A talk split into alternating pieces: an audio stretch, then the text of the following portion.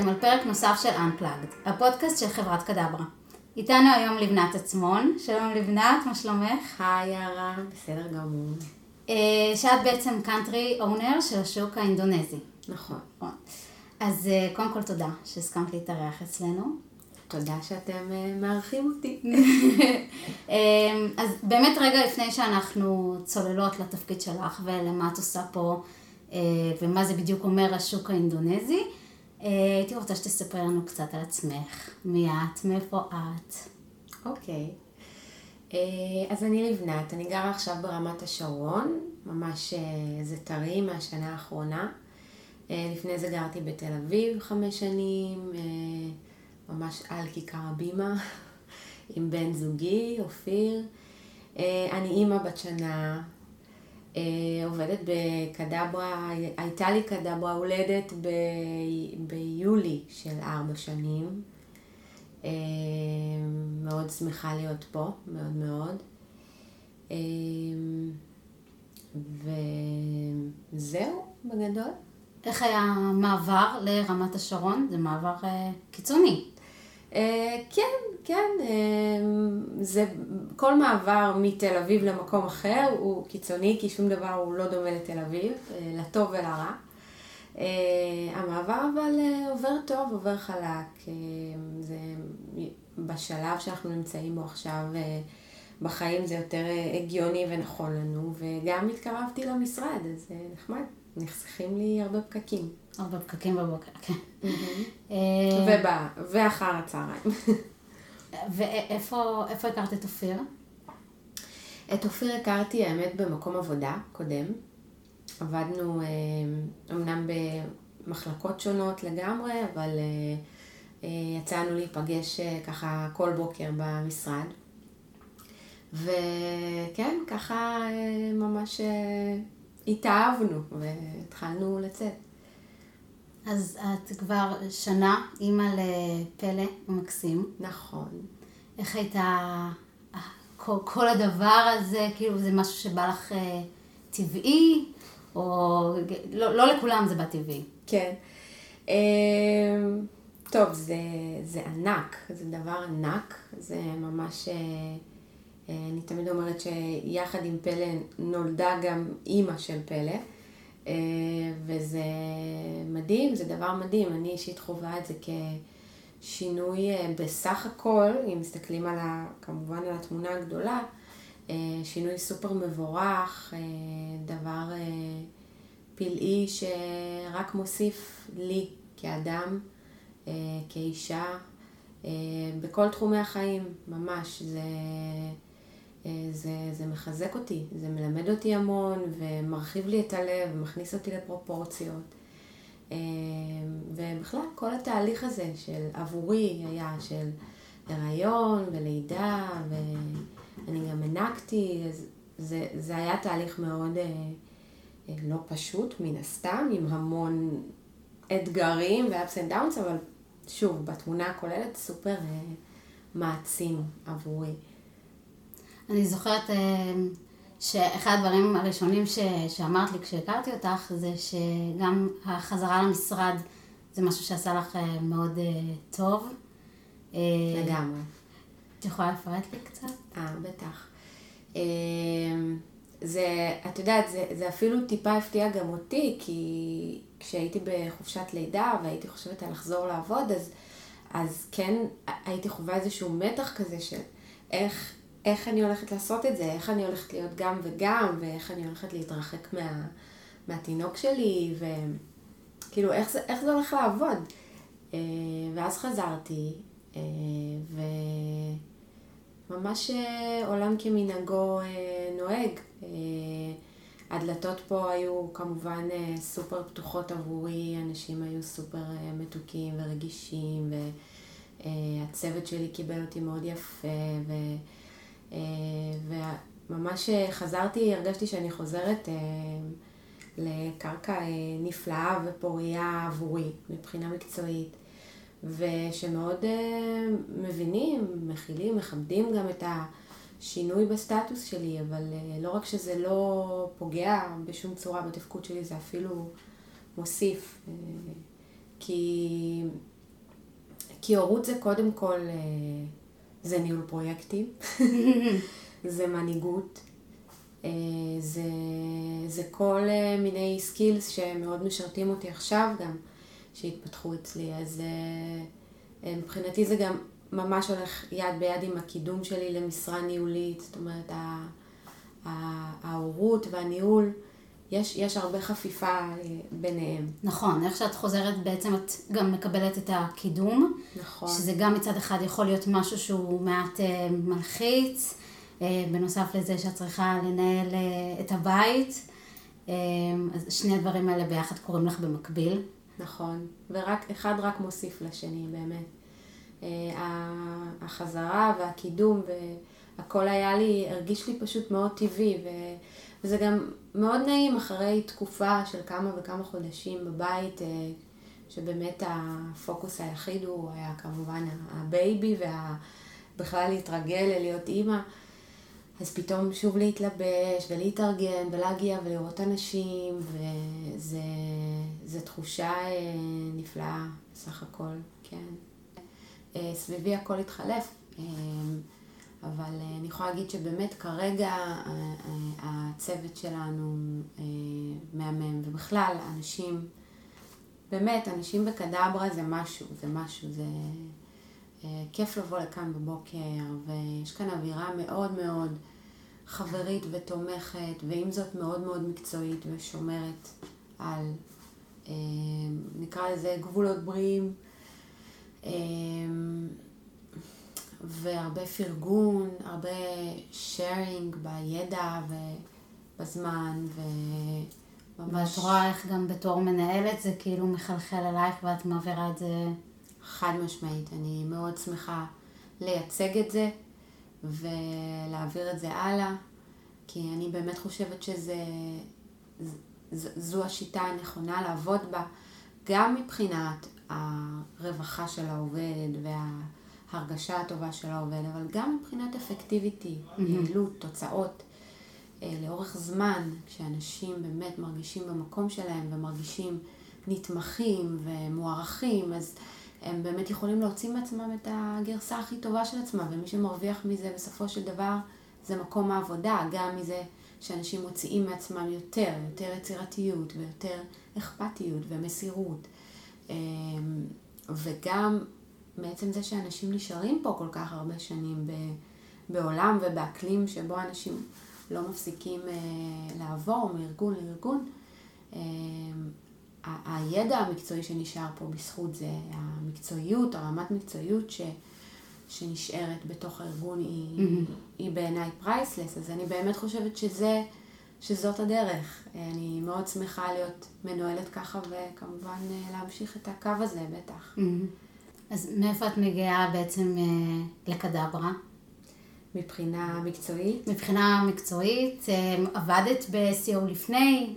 כן, עבדתי ב-SEO לפני ב agencies אה, גדולים יחסית, ישראלים, ושם באמת השיטת עבודה, קצב עבודה, הלקוחות, הכל היה די שונה. שוק ישראלי בלבד. אה, כן, זה היה שוק ישראלי, לא, בעצם לא, היה לנו גם לקוח אה, רוסי, שהוא היה לקוח שלי, עם אתרים ברוסית, איכילוב, רוסיה, זה היה הלקוח. אה, ו... אבל כן, זה, זה לקוח ישראלי, פשוט זה היה בשפה רוסית. ששם את לומדת את כל ה-SEO, שם את מתחילה את התהליך שלך? כן, עשיתי קורס לפני זה, ו... ושם באמת... השתפשפתי, ממש ממש. ניהלתי משהו כמו 20 לקוחות גדולים, איכילוב, כאן, אה, לקוחות גדולים, ובאמת אה, A to Z, הכל היה אצלי, למדתי המון ונחשפתי להמון אה, גם כלים שאפשר לעבוד איתם, גם כל העולם הזה של SEO, זה עולם שכל הזמן משתנה, ובאמת היינו כל הזמן עוקבים אחרי ה... אה, ההנחיות החדשות של כל האושיות בתחום. של גוגל, כל העדכונים. כן, של כל העדכונים וכל הפרשנים שמפרשנים את העדכונים. אז זה באמת היה אה, אה, אחלה של מקום ללמוד בו ולספוג, כן, משם, משם באתי לכאן. זה, זאת הייתה אווירה אחרת לגמרי, אבל גם מבחינת ה, הלקוחות, זאת אומרת, לנו כאן בקדברה אין בדיוק לקוחות. אנחנו, אמנם יש לנו אתרי אפיליאציה, והלקוחות שלנו הם יותר משתפי פעולה איתנו מאשר... זה, זה, זה אחרת לגמרי כשיש דוח חודשי לה, להגיש ללקוח בסוף חודש, זה מייצר אווירה שונה לגמרי. וגם אה, שיטת הניהול פה בקדברה היא ייחודית, היא מאוד אה, עם חשיבה לטווח ארוך, עם שימור של האנשים, עם עידוד ליצירתיות, משהו שלא כל כך אה, היה במקומות עבודה הקודמים שלי. אז איך את מגיעה לקדברה? מאיפה את שומעת?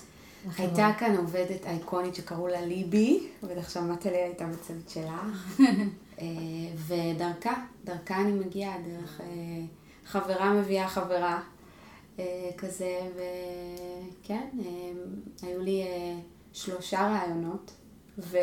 שמעתי על אחד מאוד מיוחד. במטלה, על איזה שמעת? אחד עם יניב, משהו קרה שם עם המזגן. כן, היינו אני, אה, יניב ושמעון, בחדר אה, שהיום, אה, פעם הוא היה קסיופיה, אני לא, לא סגורה. היום הוא. M&M. Mm. והמזגן שם בכלל נשלט מאיזשהו מתג מסתורי במורד המסדרון, לא ידענו את זה אז, אני בטח שלא, אבל גם הם לא. ופשוט לא, לא הצלחנו לכבות את המזגן, זאת אומרת, יש מתג בתוך החדר, אבל זה לא המתג הנכון. ובקיצור, אנחנו יושבים ואנחנו קופאים שלושתנו. ומדברים על זה? מישהו... זה פתוח על השולחן, אנחנו יושבים ברעידות, מנהלים, זה באמת היה רעיון תחת uh, תנאי קיצון כאלה. זה... הרגשתי שבודקים אותי בתנאי קיצון.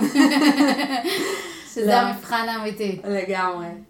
אה, לא, אבל האמת שחוץ מזה, האווירה הייתה מאוד מאוד טובה. זה, זה, זה הפתיע אותי עד כמה האווירה ברעיון עבודה יכולה להיות טובה ונעימה, ובאמת אה, לא, לא מכשילה, אלא ההפך, באמת אה, בתוך מקום של עניין וסקרנות, וכל אחד מאיתנו שאל את כל מה שהוא רצה לשאול, גם אני שאלתי, גם הם שאלו, ו... זה זכור לי בסך הכל כחוויה חיובית, חוץ מהנושא של הקור. כן, שזה גם אה, משהו שהוא אה, יוצא דופן, כאילו רעיון עבודה, סיטואציה מאוד מלחיצה, פתאום אה, זכור לך כחוויה חיובית, אז זה גם... ממש, נכון. נקודת זכות. נכון. אז, אז בעצם מאז ארבע שנים את מתגלגלת לשוק האינדונזי, אבל מה קורה כל הזמן הזה? איך... אז אני גויסתי uh, בהתחלה לשוק היפני, כ-PM, כ project manager לשוק היפני, uh, שוק שעבדו עליו בעבר פה בקדברה, ואז החליטו להניח אותו uh, רגע בצד, וכשאני הגעתי אז החליטו לתת לו ככה עוד ניסיון, ובאמת עבדנו עליו בעיקר אני ויניב, ראש צוות שלי עם פרילנסרים יפנים אה, שגייסנו וכאלה שכבר היו עוד מאז. עבדנו אה, מאוד אה, קשה על הפרויקט הזה, בעיקר על הנושא של העיצוב שם, ביפן העיצוב הוא גם מאוד משמעותי וגם מאוד לא טיפוסי, מאוד שונה ממה שאנחנו מכירים במערב או אפילו במדינות אחרות באסיה, מאוד ייחודי. ו... וממש אה, למדנו את זה כמה שיכולנו על בוריו של דבר ו...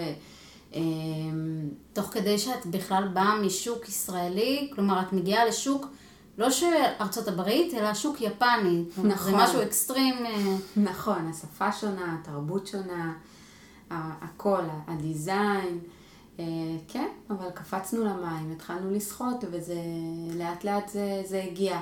אה, בכלל אני חושבת שבקדברה אנחנו עובדים פה בכל מיני מדינות שונות ואקזוטיות. אה, והזכויות שדיברנו על זה גם ברעיון, הפרילנסרים הם העיניים שלנו, הם האוזניים שלנו, הם הידיים שלנו במדינות האלה. הפרילנסרים המקומיים בעצם. אנחנו מביאים את הידע שלנו בניהול וב-SEO ו... ויודעים אה, לחלק את המשאבים נכון, לגייס את האנשים, להכשיר אותם, אבל אה, כל מה שקשור באמת לשפה, לתוכן, ביפן גם לעיצוב. אה, אנחנו חייבים פרילנסרים ובגלל זה הנושא של גיוס, הוא גיוס פרילנ, פרילנ, פרילנסרים הוא באמת, ה, הוא נושא מפתח בניהול של פרויקטים אה, במדינות כאלה. זה ממש חשוב שיהיה את האנשים הנכונים. אה, בסופו של דבר, בגלל ההשקעה המטורפת שיש בפרויקט כזה, וגם הכל מאוד יקר ביפן. הפרילנסרים יקרים, הזמן כתיבה יקר, הקונטנט, העיצוב, המעצב, הכל שם אה, לינקים, זה היה מטורף, הקמנו מערך של לינקים מאפס, והוא עבד כמו מכונה משומנת, אבל זה היה פשוט מאוד מאוד יקר, וזה בסופו של דבר לא, לא היה שווה את זה. ובדיוק באותה תקופה, יניב, המנהל שלי, אה, אימץ אליו את אה, פרויקט אינדונזיה, והתחיל לעשות שם כל מיני קסמים. כל מיני דברים, כן? כי באינדונזיה אה, יש עניין מאוד גדול, אתגר מאוד גדול עם הנושא של חסימה של אתרים. הרבה אתרים שם אה, אה, שקשורים לתחום נחסמים. ו... וזה משהו שלא הכרתם מיפן? ביפן לא, ביפן זה לא ממש כלומר זה אתגרים, אתגרים חדשים לחלוטין, שוק שאת לומדת כן. מאפס. כן, לגמרי. לא, לגמרי. שוק חדש, שפה אחרת, תרבות אחרת, עיצוב אחר של אתרים, צורך אחר, מנוע חיפוש, אלגוריתם שונה לגמרי. וואו. וגם הרגולציה אה, באינדונזיה היא הרבה יותר אה, אה, מחמירה. וכן, זה היה אתגר אמיתי, אז כמו שאמרתי, יניב מצא איזושהי דרך אה, אה, מגניבה אה, להחזיר את האתרים החסומים בעצם אל הסרפ. ו... וזה התחיל להיות פרויקט שיש בו ככה עניין וחיים ופוטנציאל.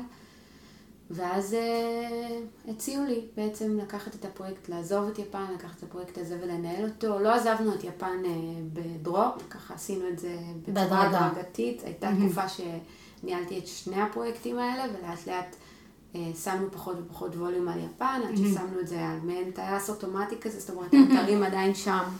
מרחפים להם בחלל, מדי פעם אני מסתכלת, אני רואה גם שאפילו יש תנועה מסוימת. אמ, אבל אה, כרגע לגמרי כל הפוקוס הוא על אינדונזיה ועל האתגרים וההזדמנויות המדהימות שיש בשוק הזה, כי בשוק שיש בו חסימות, אם את יודעת להתגבר עליהן, זה הופך להיות מחיסרון ליתרון. כי כשחוסמים אותך, חוסמים גם את כל המתחרים שלך. ואם את הראשונה שמצליחה כן לאפשר גישה, Mm-hmm. אז את בעצם מרוויחה מהמומנטום הזה מאוד, וזה משהו שאנחנו שמים עליו הרבה פוקוס באינדונזיה. המהירות תגובה שלנו והיכולות וה... הטכניות, כן, להתמודד עם דברים ואתגרים. הם מתחרים קשים באינדונזיה? המתחרים עצמם... הם... כאילו, מה, מה מיוחד בשוק הזה? מה... ביפן אני יכולה להבין, אבל כאילו, מה, מה באינדונזיה? מה... על מה הדגש? על העיצוב? על ה... מה... לא, בטח שלא על העיצוב. אה, באינדונזיה יש, המנוע חיפוש באינדונזיה הוא, הוא מאוד פרימיטיבי. Mm-hmm. הוא לא באמת נותן מענה ל-user intent, מה שנקרא. הוא לא באמת מדרג לפי מה שהיוזר היה רוצה לראות. יש שם הרבה, מה שאנחנו קוראים לו ספאם. המון המון אתרים שהם פשוט לא קשורים לשום דבר. אה, הם לא נותנים מענה על המילת מפתח. והם עדיין מדורגים, יכולים להיות מדורגים לפעמים מעלינו, לפעמים הם פשוט תופסים מקום בדף הראשון, בעמוד הראשון של התוצאות ועושים רעש. אה, זה אתגר, זה אתגר אמיתי, כי את לא יכולה להתחרות בהם, כי הם לא באמת מתחרים שלך, כי הם בכלל לא נותנים מענה, את אותו מענה שאת נותנת. סתם לדוגמה, אתרי Shopify, אתרי ויקיפדיה, או דברים שלא קשורים בכלל, שכשה user רושם... עמדת מפתח שלך. כן, כשה user רושם brand name מסוים, אז הוא, זה לא מה שהוא מצפה לראות בוודאות, אבל זה שם. אה, אז זה אתגר מאוד גדול, האתגר שדיברתי עליו של החסימה של האתרים והרגולציה. אה, אה, כן, ו- ו- ומתחרים שעושים כל מיני דברים, הרבה, הרבה דברים שקשורים ל- לחוזק של לינקים, לאתרים, הפניות, חוזק של הפניות שמפנות אל האתר. מיני טריקים כאלה, שהם mm-hmm. לא traditional SEO, הם לא כל כך הייתי קוראת לזה white hat, זה לא דברים שאת יודעת, אוקיי, content is the king וכל הדברים שגדלנו עליהם, שאוקיי, אז אני רק אעשה את התוכן הכי טוב שיש וזה. ו... לא, יש פה עוד כל מיני מורכבויות. דברים, דברים מעניינים כאלה שצריך ללמוד אותם ולשים לב אליהם, ואנחנו עושים את זה כל הזמן. לאט ובזהירות. Mm-hmm. אבל אה, ב- בעיקרון את בכלל מגיעה מעולם של מוזיקה. כאילו, את לא... איך הגיע ה-SEO? אני לא, לא הבנתי. אני מגיעה מהרבה עולמות. תפרטי. אה, אני אפרט, אני, יש לי תואר ראשון בביוטכנולוגיה בכלל. אוקיי. עולם המדעים. אה, בהצטיינות יתרה, יש לומר, מאוד אהבתי את זה. מאוד התעניינתי בזה. פשוט לא ראיתי את עצמי עובדת במעבדה עם פיפטור. ו... אז כשהלכת ללמוד אה, ביוטכנולוגיה, איך חשבת שזה ייראה? אה, שאלה טובה, הייתי צעירה, עניין אותי מאוד, אני מאוד אוהבת את עולם הביולוגיה, אקולוגיה, אה, כל הנושאים האלה, ואמרתי, אוקיי, אני אוהבת את זה, אני אלך ללמוד את זה. איפה למדת? למדתי בתל חי, בצפון, אה, וואו. כן. גרת בצפון. גרתי בצפון חמש שנים, איפה? גרתי בכפר סול, באיילת השחר, בקיבוצים בצפון ליד, הייתי פותחת את הדלת ונחל זורם לי אה, ברור, המקום הכי. יפה בארץ. מדהים, מושלם, מהמם, אין דברים כאלה.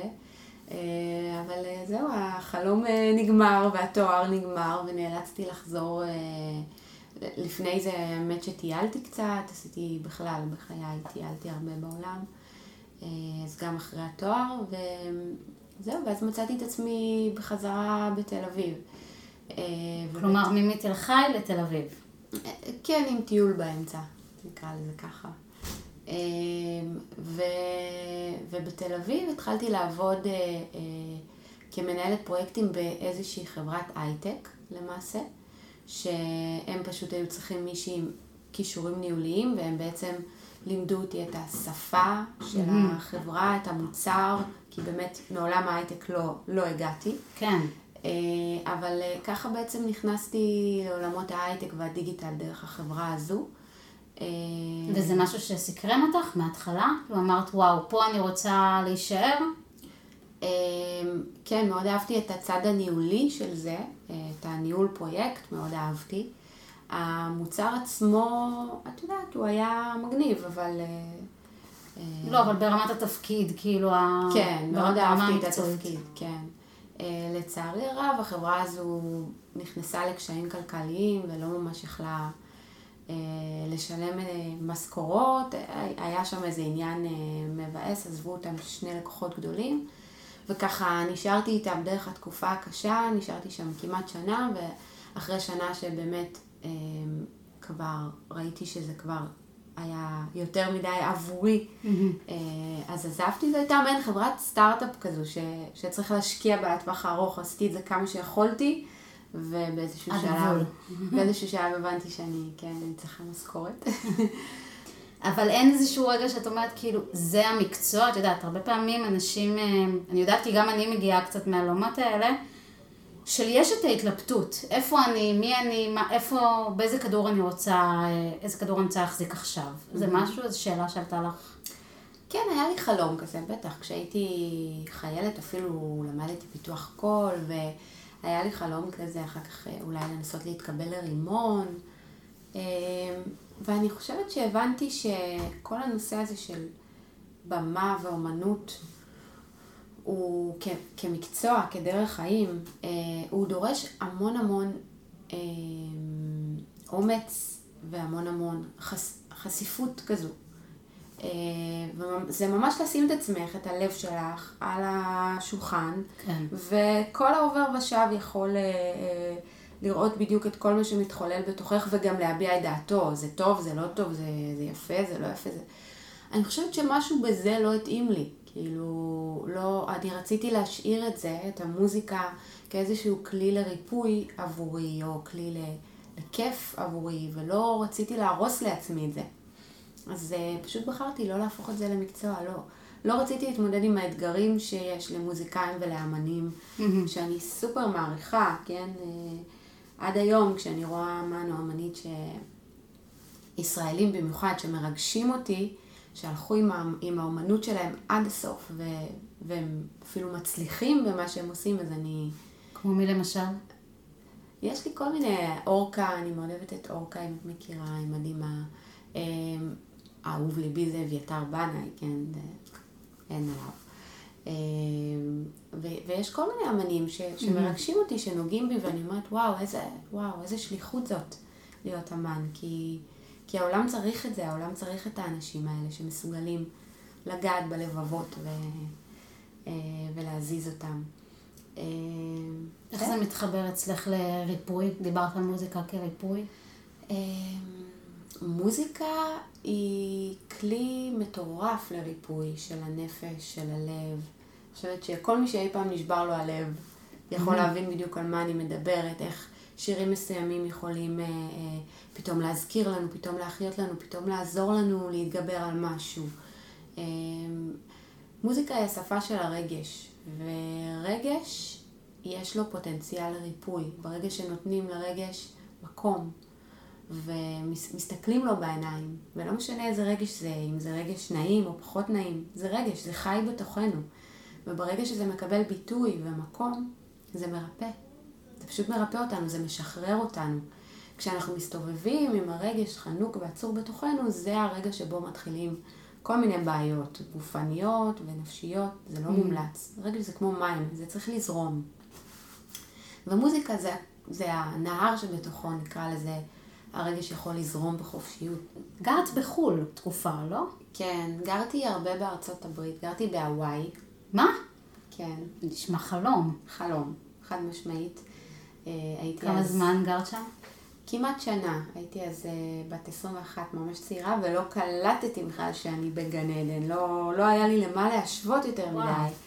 אה, אבל כאילו- זה, זה גן עדן. מסיימת צבא ואת אומרת אני קונה כרטיס להוואי? כאילו מה, איך? כן, התחלתי, סיימתי צבא, התחלתי עם ס- כרטיס לסן דייגו, שהיו לי שם, הכרתי שם כל מיני חברים, ומשם התגלגלתי בתוך ארצות הברית, קצת לניו יורק, קצת לזה, הגעתי להוואי ונתקעתי בה איזה שנה, עבדתי שם, באי- באי מאווי, שזה, אה, אין, אין לתאר.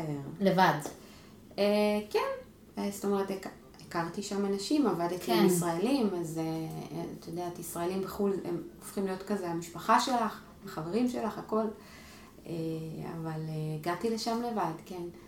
ו- וזהו, משם טיילתי קצת במרכז אמריקה והרבה בהודו. מאוד מאוד אהבתי את איפה הודו. היית בהודו? בכל הודו, באמת. צפון, דרום, מזרח, מערב. משוגעת על הודו. מזמן, מאז לא חזרתי, אבל זה היה טיול בלתי נשכח. אה, הייתי גם בדרום אפריקה, שם ניהלתי אה, חנויות כאלה. כל זה ברצף? כלומר, כל הטיול הזה? כן, זאת אומרת, הייתי חוזרת לביקורים בארץ וממשיכה. כן, ככה איזה כמה שנים. וואו. הלכתי, עבדתי, ניהלתי כל מיני עגלות, חנויות, הלכתי אה, להוציא את הכסף הזה במזרח, וחזרת לעבוד. מהמערב למזרח, למערב למזרח, ככה יצרתי איזון בעולם וזה. אה, וכן, עד שמיציתי את זה והלכתי ללמוד בתל חי. אבל כן. טיילתי לא מעט, ואני שמחה על זה היום מאוד. איפה מגיע, איך מתחבר כל העניין אה, של הצילום, איך הוא משתלב בחיים שלך? הצילום. פשוט הייתי מתעדת במסעות שלי, הייתי מסתובבת עם מצלמה, זה עוד היה לפני הסמארטפונים. איזה מצלמה? כאילו אה, דיגיטלית? כן, עם עדשה אופטית אבל. מצלמה אוקיי. דיגיטלית עם עדשה אופטית, אה, זאת הייתה הפשרה שלי. אה, והייתי תופסת רגעים כאלה ש... שהזיזו בי משהו, ועד היום התמונות, חלק מהן תלויות לי בבית ומזכירות לי משהו. באיזשהו- מה הן מזכירות לך? מה, מה לקחת מה, מהמסע הזה שלך? אה, כל העולם, אה, מזרח, מערב, תקופה מאוד מאוד ארוכה. מה, מה הדבר שהכי זכור לך שלקחת? חוץ מזה שאת בחורה אמיצה מאוד מאוד. אמ, תשמעי, זה, זה קשה לסכם, באמת, תקופה כל כך גדולה ומקומות כל כך שונים שהייתי בהם, אבל אם אני חייבת, אז אני אגיד קודם כל שזה לימד אותי שכשאדם נוח לו וטוב לו בחברת עצמו, אז לאנשים אחרים נוח וטוב בחברתו, וההפך. וזה מאוד מאוד חשוב לפתח את המערכת יחסים הזאת עם עצמנו, Mhm. קודם כל. איך אני מרגישה כשאני עם עצמי, איך אני מרגישה כשאני עם תיק על הגב במקום חדש שאף אחד לא מכיר אותי, מה הדו-שיח הפנימי שלי באותם רגעים. אני חושבת שהנדודים שלי מאוד עזרו לי לחדד את זה, את, ה, את הקשר הזה עם עצמי, שממנו בעצם מתחילים כל שאר הקשרים אה, שלי עם העולם ועם אנשים. זה תהליך אה, רוחני מאוד אה, גדול לבחורה צעירה, בת 21-22. כן, כן, וזה יכול להגיע בכל גיל, וכן, אני חושבת שלכל אחד יש את הרגע הזה שבו הוא מבין, אה, אוקיי, רגע, יש גם אותי, זאת אומרת, יש את האנשים סביבי וזה, אבל יש גם אותי ו- ואת הנוכחות שלי בעצם בתוך עצמי.